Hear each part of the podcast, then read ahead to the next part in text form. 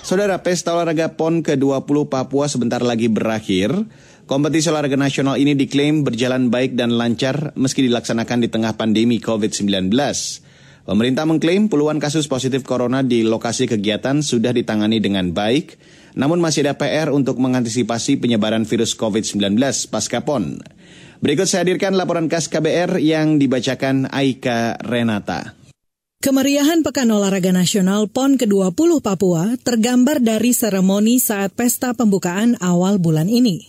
Meski hanya boleh dihadiri 25 persen dari kapasitas penonton, PON Papua menjadi ajang olahraga pertama di Indonesia yang dibuka untuk penonton saat pandemi COVID-19 kehadiran penonton dibatasi dengan berbagai aturan ketat, seperti harus sudah mendapatkan dua kali suntikan vaksin.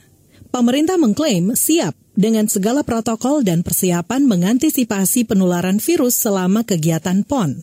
Sekretaris Menteri Pemuda dan Olahraga Gatot S. Dewa Broto juga yakin masyarakat akan mengikuti panduan protokol kesehatan selama menonton pertandingan tetap harus ada pertama harus ada panduan sudah dikeluarkan oleh satgas yang kedua harus ada sosialisasi kami berulang kali sosialisasi kemudian tidak boleh ada kerumunan ya. pada saat nanti pembukaan itu ada prosedur juga prosedur protapnya untuk masuk stadion mulai dari nanti diberikan gelang tanda bahwa dia itu layak masuk kemudian bukti vaksin harapan kami itu waktu itu kepada BB ada aplikasi lindungi ya.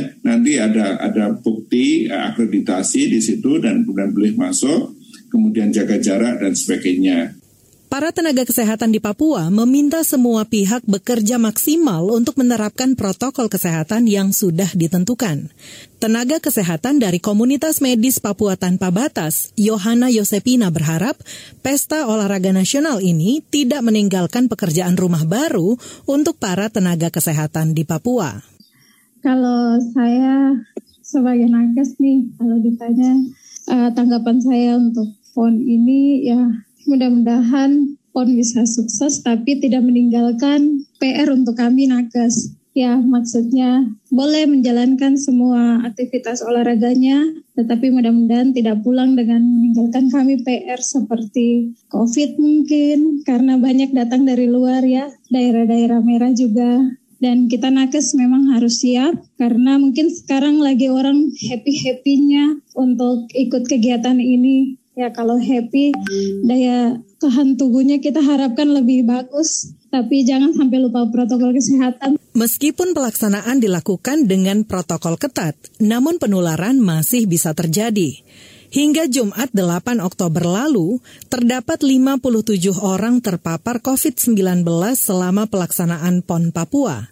Kendati demikian, juru bicara Satgas COVID-19 Papua, Silwanus Sumule mengatakan, semua pasien hanya memiliki gejala ringan, bahkan kebanyakan tanpa gejala. Juru bicara Satgas COVID-19 Papua, Silwanus Sumule menyatakan, munculnya penularan virus corona di kegiatan berskala besar memang tidak bisa dihindari, lantaran antusias masyarakat juga cukup tinggi.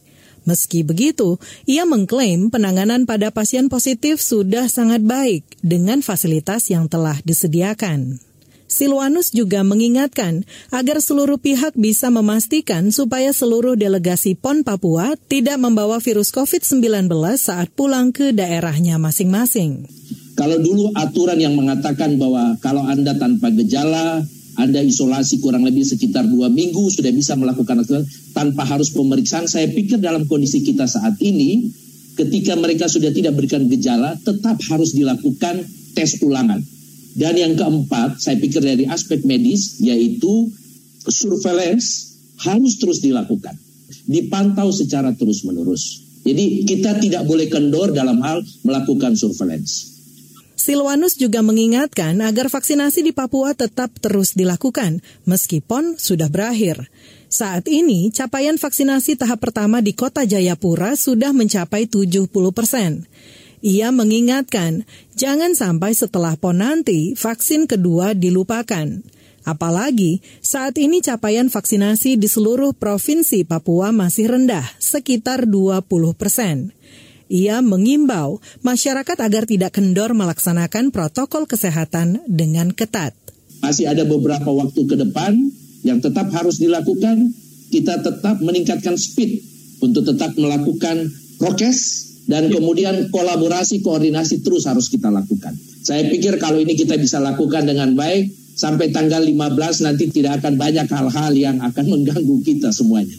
Laporan ini disusun Astri Yuwanasari. Saya Aika Renata.